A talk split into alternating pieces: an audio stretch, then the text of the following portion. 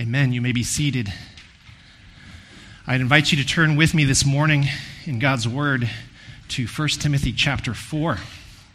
We're continuing to work our way through the text this morning. For those of you who are visiting with us the first, for the first time, I do just want to continue to express to you my sincere appreciation that you're joining with us. Uh, we have a little bit of a different practice than what is common, or what is um, most common, I should say, in other churches, we, we go through a book of the Bible, verse by verse, chapter by chapter. We do that for a couple of reasons. Um, we believe that the Spirit inspired the scriptures in such a way that He did not only invi- inspire the individual verses that are in the Bible, but He inspired the way that those verses would be put together and written. And so we feel that we most honor and most glorify our Lord when we go through it verse by verse, chapter by chapter. That's the first reason. The second reason is when you do that, the preacher can't get off the hook when it comes to difficult passages. If you're in a church where the pastor is from week to week going from one passage to the next, um, that, that absolutely the Lord can use that. I don't mean to overly disparage that approach, but um, as a pastor who routinely has to sit down and look at this thing from week to week and, and try to truly wrap my heart and mind around what God is saying, when you're forcing yourself to go through it verse by verse, chapter by chapter, you're forced to speak on passages that are difficult that you may not otherwise address. One of those passages happens to be the one that we're looking at this morning. Verse 10 specifically. I'll, uh, I'll wind it back to verse 6. We'll start in verse 6 so you can see it in context. And then you're going to see what I'm getting at in verse 10. It's a bit of a paradoxical statement, and we're going to have to work our way through it. 1 Timothy 4 6, we'll read this chunk of scripture, and as is our custom, we'll then pray and ask always for the Lord's help. Uh, because none of us can understand or fully appreciate all that is being said here in God's word without the Spirit guiding us.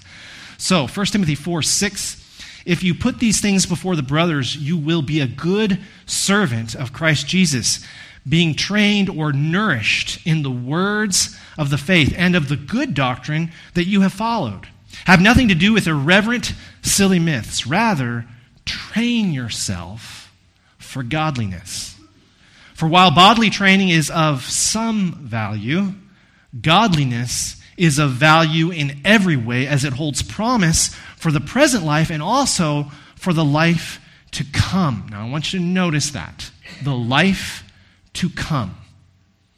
This saying is trustworthy and deserving of full acceptance, for to this end we toil and strive because we have our hope set on the living God. And here's the tricky, troublesome sort of expression that we're going to sort of work through this morning the living God, who is the Savior of all people, especially or particularly of those who believe.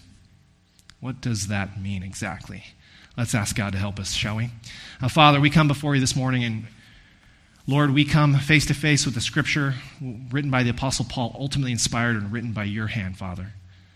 We know that there is an enormous promise that is being given to us. We know that this salvation that Jesus has accomplished, in some measure, in some sense, brings blessing and redemption of some form to the whole world, to all people. And yet we know also, Lord, that you're very clear. There is a coming judgment. There is a day which you have appointed, a reckoning, in which the righteous will inherit eternal life and the wicked will perish to eternal destruction. As we look at this verse this morning, Lord, we recognize here something that's a bit of a tricky thing to understand. In what sense, in what way exactly are you the Savior of all people? What does that mean? We pray, God, that your Spirit would help us.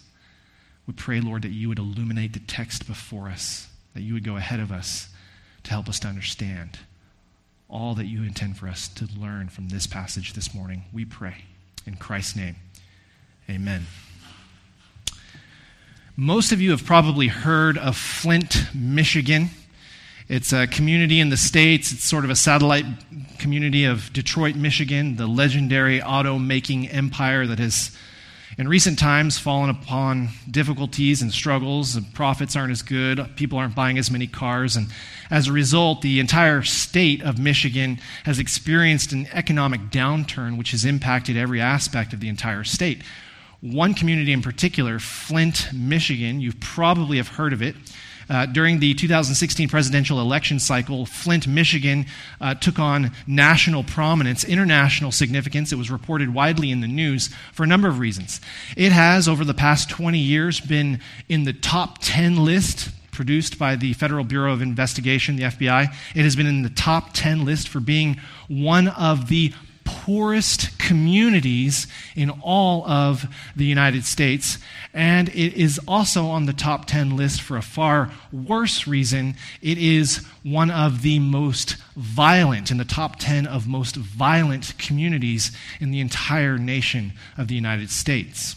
Undoubtedly, and a lot of sociologists will tell you this, that as uh, the economy takes a downward spiral, as there is a lack of opportunity, that lack of opportunity in some sense contributes directly to the rise in crime. And so, as you have a rising poverty rate, poverty rate, you're going to have a rising crime rate as well. But no, the reason you probably have heard of Flint, Michigan, particularly during the most recent presidential election cycle, is because of the political leadership in this community confronted with a shrinking, contracting budget, in an effort to save money, a decision was made to switch the Flint water supply from processed water that was coming out of Detroit to the Flint River an untreated water source, which unfortunately, as a result of various chemicals and minerals in the water, leached lead from the aging lead water pipes and infrastructure of the city of Flint. In addition to that, it was untreated for bacteria. Twelve individuals contracted what is known as Legionnaire's disease, a result of drinking water contaminated by bacteria, and they died in an effort to cover up what was happening in the Flint water supply, the political leaders altered the testing, the test results that were being conducted by the Public Health and Works and Safety Department in order to make it appear as though the levels of lead in the water were lower, far lower than what they actually were. As more and more people continue to report to the hospital and to report symptoms of what could only be known as lead poisoning and Legionnaire's disease, numerous university groups and various academic institutions volunteered out of the goodness of their heart to test the water to see what was going on, at which point the leadership, the, the mayor's office, and, and the government officials who were in charge of the city of Flint threatened them with political action to defund their universities and their academic institutions if they continue to poke their nose into the problem with the water supply. Now, I'm not a journalist, but I dare say if you have a group of individuals who are volunteering to test the water for free in a cash strapped community, and you have a political leadership that says, thanks, but no thanks, well, that can't help but reek of a story. And lo and behold, emails were uncovered through Freedom of Information requests. Schemes were revealed in which the political leadership of Flint, Michigan, were shown clearly to be conspiring in such a way as to cover up the mistake that they had made in drawing water from the Flint River, to cover up the heinous crime of poisoning their own citizens to such a degree that there are 12 clearly documented fatalities that can be attributed directly to the mayor's office. The Attorney General for the state of Michigan in 2017 brought manslaughter charges. As you look at the residents of Flint, something interesting has happened. Every known federal agency that has anything to do with public health or public safety, every known federal agency has thrown itself at the city. Millions upon millions, we're talking tens and hundreds of millions of dollars, have been poured into fixing the aging infrastructure, establishing real filtration systems, improving the water quality, and even though testing today shows that there are minimal traces of lead and absolutely no Legionnaire bacteria in the water supply, residents in the city of Flint will not drink the water to this very day. Why? Because they don't trust any leader. And see, this is the reality of all leadership. This is not new to Flint. This is the course of all of human history. Every king that has ever ruled has depended in some measure upon the loyalty of faithful generals and standing armies. Every politician who has ever taken office has depended in some measure upon the contribution of a willing electorate. And when you act in such a manner as to endanger and kill those who are supporting you, because your support, your position hinges directly upon their support, every ruler, every king, every politician, in order to safeguard their own position, has always had to conceal those painful realities from those who support them. So at the end of the day, we all step back and we recognize, as good as any leader might be, he is always going to be, in some measure, tempted, if not fully inclined, to his own interests above ours. No matter how good any king could be, he is always there to protect his own castle and to look after his own well being. So that if you've ever been involved in politics, any of you in this room, you know sooner or later you come to a point where you become disillusioned. As good as the politicians are, as impassioned as you may be for a particular political leader, they always fail us. It leads to a loss of morale. It's like that ancient Greek myth of Sisyphus, who was cursed by the gods to roll a rock up a hill only to see it roll back downhill. You roll it up and it rolls back down. And more and more, that's what it's like to live in the current political leadership, in the current political climate. Despite our best efforts to contribute, despite our best efforts to make our society better, we feel that the game is rigged. We feel that no matter what we do, there's no ultimate success, that there will be no lasting good that we can achieve. We feel as though we're taking two steps forward and one step, sorry, one step forward and two steps backwards all the time. This undoubtedly is what Timothy is experiencing at the church in Ephesus. Despite his efforts to preach good doctrine, to preach true scriptural biblical truth, to emphasize the reign of the Lord Jesus Christ, there are time and again these false teachers who keep coming in, who keep corrupting the truth, who keep subverting it. And at some point, in the same way that the people of Flint become demoralized and say, What's the point? Why do we keep trying? Why should we keep trusting in these people? At some point, you know Timothy has to experience that same degree of discouragement, where he says, What's the point of this? Why do I keep on struggling to preach the truth? Sensing some of that demoralizing spirit, Paul writes to encourage Timothy that as long as he serves Jesus, though we don't see this anywhere else in all the rest of society, as long as Timothy continues to keep serving the Lord Jesus and being loyal to him and faithful to him, there will be a payoff. He makes the statement bodily training is of some value. He says this in verse 8. But godliness, that is, seeking to put God's will first, seeking to do what God wants us to do, seeking to be like God, godliness, training yourself for godliness, has value in every respect bodily training, going to the gym, dieting that has minimal value for this life, but training yourself for godliness has eternal value because it has value for this life and the life to come. Paul makes it clear when he says to Timothy, This is what we're doing. Paul lumps himself in. He uses the first person plural pronoun, verse 9. He says, This this saying is trustworthy and deserving of full acceptance, for to this end we toil and we strive. Paul's statement to Timothy is You're not in this alone. As discouraging as your circumstances might be, I'm doing the exact same thing. We're both struggling with this. We're both going through the wringer together. We're doing this, and look at where he grounds all of their hope.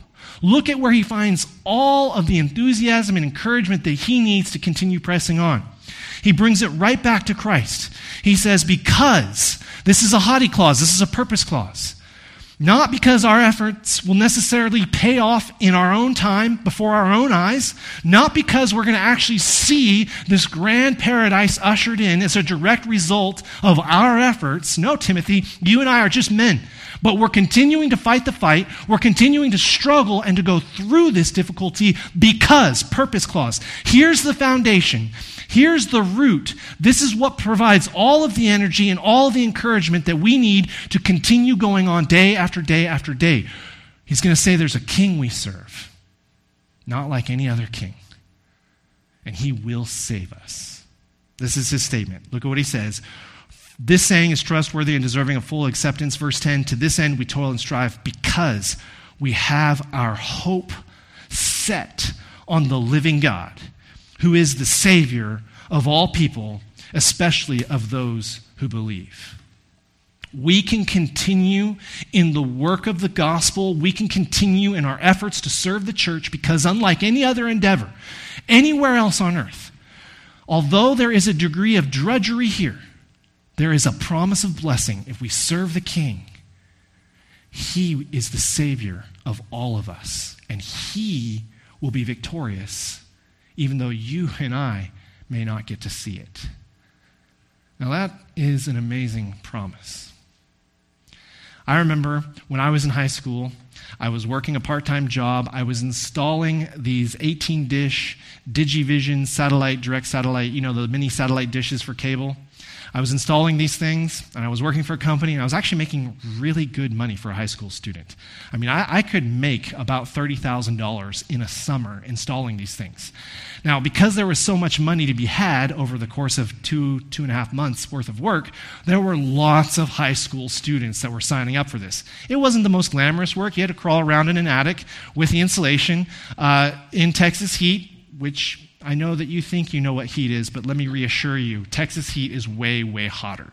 So there we are in the attic in Texas in the summertime, drilling and installing satellite dishes and, and cable and all of this sort of stuff, and running coax and all this, and rolling around the insulation and getting in, itchy and, and all of that, but making really good money. As I said, there was such good money involved that lots of high school students signed up for it, so that I found myself working amongst colleagues that were wildly immature wildly irresponsible and had a penchant for blaming everyone around them when something catastrophic happened, like they drilled a hole through the roof or they put their foot through the ceiling. Many of which, many times that happened. And if you ever partnered with a guy on a job, you were liable for the blame if something went wrong. And one such event happened to me in which I went out and I partnered with a guy on a job. We installed everything, everything was fine. At the end, as you're bidding farewell to the customer, uh, as, as every TELUS guy or every Shaw cable man has ever done, they give you their business card, and that way, if there are any problems, you know you can call them directly. And so we're wrapping this job up. I'm partnering with this other guy. He gives the customer his business card. We leave. Turns out there was a little bit of a problem with uh, the cabling. Uh, she, the, the customer had decided decided afterwards she didn't like the way it had been run along the eave of one roof. It was unsightly. She wanted it to be moved. She called. My partner went back to the job site, unbeknownst to me, and put his foot through the ceiling. And then left the job site with a hole and insulation coming into the poor client's living room. So she called, filed a complaint, which she was right to do. And they called me and this other fellow into the office and said, Which of you done it? Clay Camp did it. And I'm sitting there struggling, like, well, when we left the job site, it was good. I don't remember this happening. I didn't know he'd gone back after the fact. Guess who got fired? we both did. Because after a few seconds, I said, no, no, that wasn't me. That was him. It was him. It was him. Hey, look, we're paying high school kids $30,000 for two and a half months worth of work. We don't need either one of you. And it's in that moment where, despite your best efforts, despite your professionalism, your expertise, your commitment to doing the job right, you come face to face as a 17 year old kid with the fact that we live in a world that is rigged. The game is stacked against us. We've all known those moments in which we were truly innocent and yet we could not get around the blowback from a, sinful, fallen world. I know of another fellow.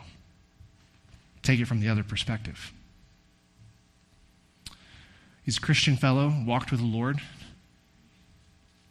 After many, many years of prayer and after having experienced a number of individuals who struggle with renal kidney failure, he came to the conclusion that what he wanted to do was he wanted to give his kidney to someone who was deserving of it. Perhaps a child, somebody who was struggling with renal failure, wanted to donate one of his kidneys went through the whole process, got poked and prodded, got scanned and x rayed and MRI'd, and got all the stuff, blood drawn, all this stuff, went through the whole rigmarole. And at the end of it all, they said, you know what? You're a perfect candidate. Uh, we'll call you soon and let you know about some different potential recipients that you can donate your kidney to. And he was excited. He was doing a good deed, he was serving the Lord. They called him back a week later and said, We're sorry. We've discovered actually that your outer membrane of your kidney, you have stage four kidney disease. You're not able to, to donate because your kidney is actually, it's perfectly functioning now, but it's on an, what we call a, an accelerated expiration date. So even though all your tests came back initially positive, the biopsy, once we stuck that thing under a microscope, revealed you can't actually donate one of your kidneys. You're going to need both of them. Now, on the one hand, I get canned for doing nothing wrong, just doing my job. And on the other hand, this poor fellow, he can't even do something good. When he wants to do good, he's prohibited from doing good. All of us are dependent upon the gracious intervention of God in our lives. We live in this world where we get unjustly punished. And even when we would do something righteous, we cannot do righteousness apart from God. This is the true nature of how badly Satan has destroyed this world. He has utterly destroyed the world in which we live. Now, this isn't a moment for us to despair. This isn't a moment for us to start to lose hope. Paul calls Timothy and you and me back to a focus on Christ. He makes the statement, For to this end we toil and strive, a statement which apart from Christ is utterly meaningless. We can do no good. We can achieve no lasting success. We will invariably be punished for things that aren't even our fault. We live in a horrific situation, but we can still toil and we can still strive to proclaim the truth of Christ because here is the purpose clause Jesus is the Savior of all people we will one day see his salvation coming for all people. Now, for some of the theologians in the room here, you're like, oh, okay, okay, wait, wait a second, wait a second. I understand that according to the gospel, if we're going to be saved, we got to place our faith in Jesus, right? Yes, good. Yes, that's all orthodox. I'm with you. You're with me. We're good. Now we're going to take a walk on the. We have to look at this a little bit, okay? I don't want to say we're going to take a walk on the heretical side, but we do need to walk carefully through this passage. Jesus is the Savior of all people. But there is a distinction between the salvation he offers to all of humanity as opposed to the salvation he offers to the elect. This is the undeniable meaning of this verse. He makes the statement we have set our hope on the living God, who is the Savior of all people. Now, I fully admit to you that is a troubling statement. In what sense? In what capacity? But the fact that there is a distinction between the salvation offered to all people as opposed to the salvation offered to the elect is only further solidified by the very next expression. He makes the statement, He is the Savior of all people. Troubling, not sure what that means.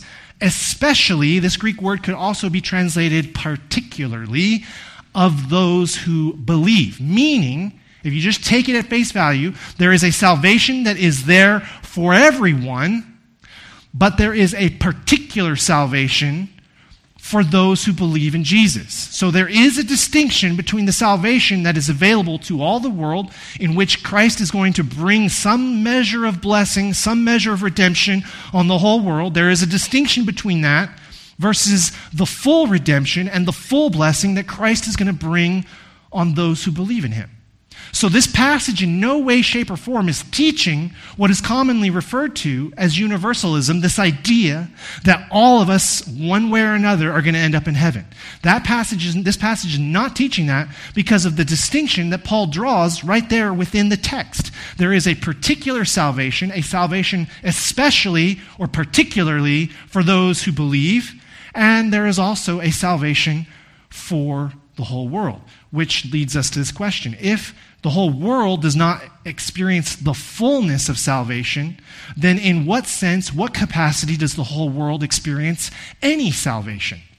In 1 John chapter 3, the apostle John makes the statement that Jesus Christ came to destroy the works of the devil. One way we can understand that is that Satan, as he's operating in the realm of mankind, he is operating with a goal, a motivation of hurting God the Father. He hates the Father. He is in rebellion against God.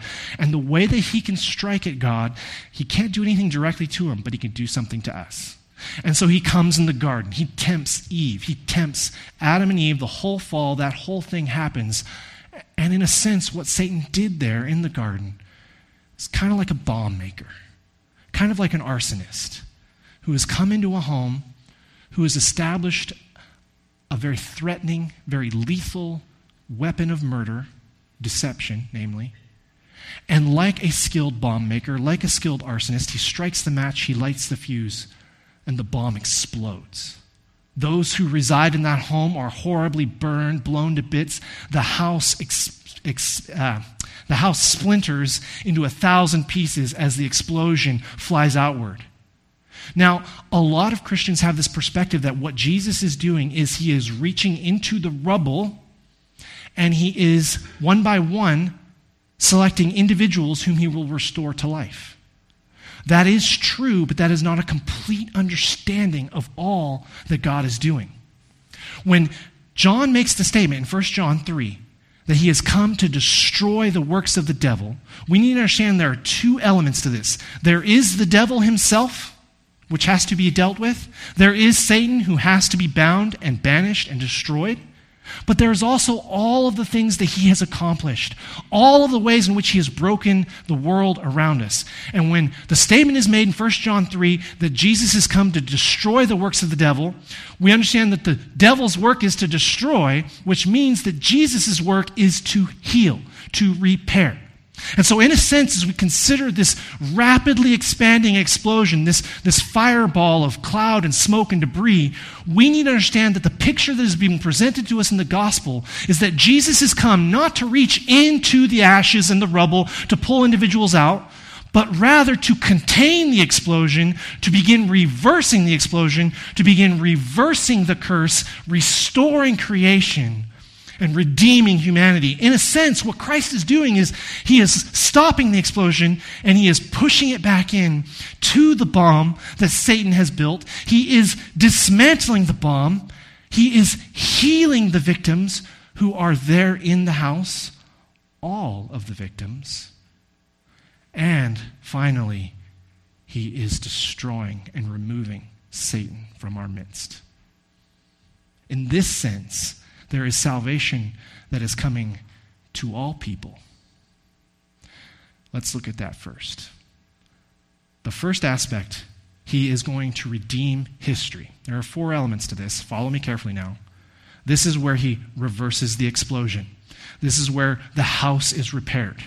Don't flip there, but just listen. This is promised to us in Isaiah chapter 11 verses 1 to 10 There shall come forth a shoot from the stump of Jesse, and a branch from his roots shall bear fruit, and the Spirit of the Lord shall rest upon him the Spirit of wisdom and understanding, the Spirit of counsel and might, the Spirit of knowledge, and the fear of the Lord. This is talking about Jesus.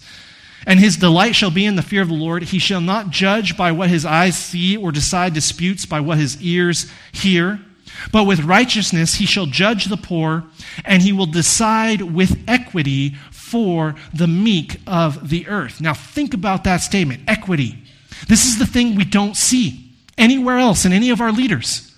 Who is number one? They're number one. And their interests will often come at the expense of our interests. And yet, the promise of the scripture is that Jesus will judge the nations with equity. Think about that. The word equity, to be equal. He won't favor or privilege one group of individuals over the other. He will decide with pure righteousness and justice between all parties. He will not judge by what his eyes see or decide disputes by what his ears hear, but with righteousness he will judge with equity for the meek of the earth. He shall strike the earth with the rod of his mouth, and with the breath of his lips he shall kill the wicked. Righteousness shall be the belt of his waist, faithfulness the belt of his loins. He's going to come as a king. And what does this kingdom look like? The wolf shall dwell with the lamb. The leopard shall lie down with the young goat, the calf and the lion and the fattened calf together. A little child shall lead them. It's probably one of the most twisted verses ever taken out of context. The idea here is that a little child will not fear anything from these ferocious beasts. The cow and the bear shall graze, their young shall lie down, the lion shall eat straw like the ox. The nursing child shall play over the hole of the cobra, and the weaned child shall put his hand on the adder's den. They shall not hurt or destroy in all my holy mountain, for the earth shall be full of the knowledge of the Lord. The earth shall be as full of the knowledge of the Lord as the waters cover the sea. In that day, the root of Jesse, who shall stand as a signal for the peoples, of him shall the nations inquire, and his resting place shall be glorious. Now, the promise here is that God, through Christ, is going to see to it that human history has a happy ending. The promise here is that this world is not going to end on the sour note of evil and wicked politicians and bad and corrupt government. There's a government coming with Jesus as king. And unlike any politician, he isn't going to stick his finger in the air to see which way the winds are blowing. He does not in any way, shape, or form have to lean upon any supporters. He doesn't have to secure any votes. He will simply rule, and he will always rule with fairness because he has secured his position through suffering on the cross, atoning for all mankind. The scriptures promise that Jesus will rule and that it will be a wonderful paradise where animals that are natural predators and preys to one another no longer fear each other. The scriptures also promise us in Zechariah 14 everyone who survives of all the nations that have come up against Jerusalem. They shall go up year after year to worship the King, the Lord of hosts. And if any of the families of the earth do not go up to Jerusalem to worship the King, the Lord of hosts, there will be no rain on them. There's a hint here of something. We recognize this morning rain, flooding happening in Cache Creek. We understand that we live in a world that is increasingly spinning and spiraling out of control. And yet, when the king comes, he won't simply govern the affairs of men. He will govern the affairs of men, and he will also govern the earth, the stars in the sky. Now, this is fanciful, wishful, imaginative thinking on my part. I have no scripture verse that would even indicate that such a thing would ever happen. But knowing that God is omnipotent and all powerful, I can tell you we worship a God whom, if he wants, in this day and age, if he wants, he could, with a word, ask the stars to realign themselves in the night sky. If he wanted to wish you a happy birthday, he could spell it out in the stars at night, and then, with a wave of his hand, order them back into their proper place. He can do that. Not only will he redeem history, not only will he establish a reign of righteousness, he will restore our bodies. All bodies. All hurts will be healed. All death will be reversed, whether you are righteous or wicked, whether your fate is in heaven with the Lord or in hell. The scriptures promise in 1 Corinthians 15 21 to 26.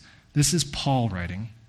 For as by one man came death, by a man has also come the resurrection of the dead. For as in Adam all die, so in Christ shall all be made alive. Here is where God steps into the ashes of the house that he is rebuilding. And he pulls every victim up and he restores them to the life they should have had. You and I, we know nothing but cursed bodies. We know nothing but disease and sickness. Little kids are born with heart murmurs and all kinds of uh, all kinds of illnesses and struggles that when we look at a child, we think to ourselves they shouldn't have that. But whether they have that from an early age, we all experience the disease and the death that comes to all of us in later ages. Now, some of you in this room are going to be like, quit whining, Clay Camp.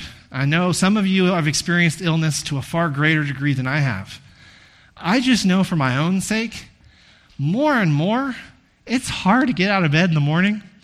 Your back hurts, and I know some of you are like, don't even talk to me about your back hurting.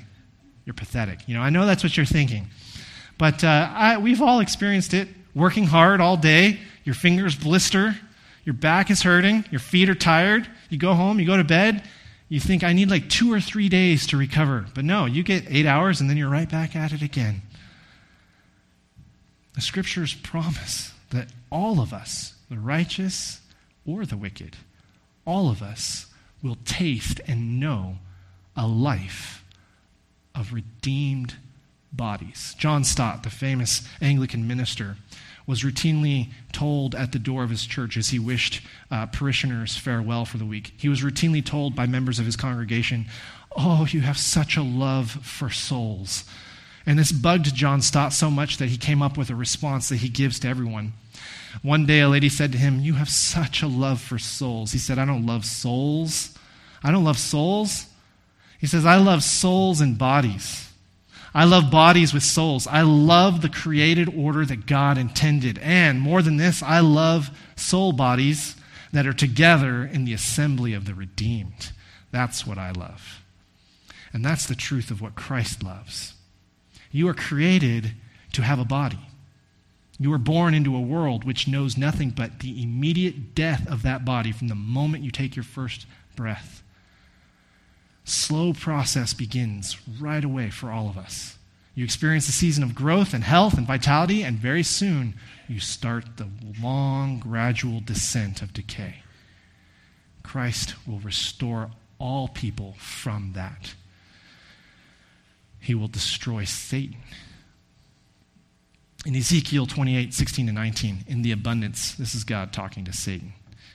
In the abundance of your trade, you were filled with violence in your midst, and you sinned, so I cast you as a profane thing from the mountain of God. I destroyed you, O guardian cherub, from the midst of the stones of holy fire.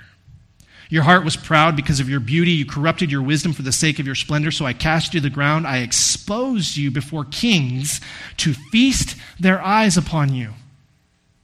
Increasingly, when anyone stands up for the truth of God, when any Christian goes on the news and says, I believe the Bible and I believe this is what the Bible says about this particular issue, increasingly everyone ridicules. He is scorned in the media. There is shame that is heaped upon him for standing up for the truth of what God says. And God's promises at the end of days, Satan is the one who is going to be ashamed. I'll read it to you again. I expose you before kings to feast their eyes upon you. He goes on further You will be consumed. I will turn you to ashes on the earth in the sight of all who saw you. All who know you among the peoples are appalled at you. A day is coming in which wickedness will be the thing that is shameful. A day is coming in which, where this world now glories and exults in sinful behavior, a day is coming in which no one will ever again be proud of the life that they lived before they knew Jesus. No one ever again will be happy to be progressive or on the cutting edge of immorality. There is a day coming in which we will delight in righteousness and we will regard with horror those who have pursued wickedness. And Satan, whom Paul says is now clothed as an angel of light, will be stripped bare of those vestments. And he will be held up for all of you that have ever in your life known even a moment's worth of ridicule or scorn for simply naming the name of Christ, you will see Satan, the one who rejected God, and he will be the one scorned. Which brings us to this next passage in 1 Timothy. All of us will be able to see the judgment of Satan. All of us will be able to see the healing and the restoration of our bodies. All of us, all of us will be able to see the redemption of the earth and the happy ending to history and time. But not all of us will experience these blessings eternally. Paul's statement here is We have set our hope on the living God, who is the Savior of all people, particularly or especially of those who believe. All of us will experience those benefits. But for some, the joy of being able to see a redeemed earth, a happy place where sin is rightfully scorned and righteousness is rightfully celebrated, that will be a fleeting sight, for quickly follows the judgment.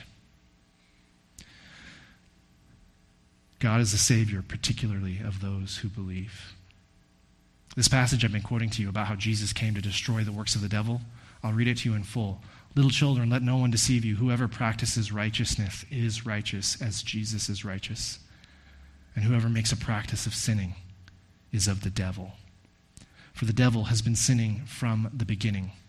And the reason that the Son of God appeared to destroy, the, the reason the Son of God appeared was to destroy the works of the devil.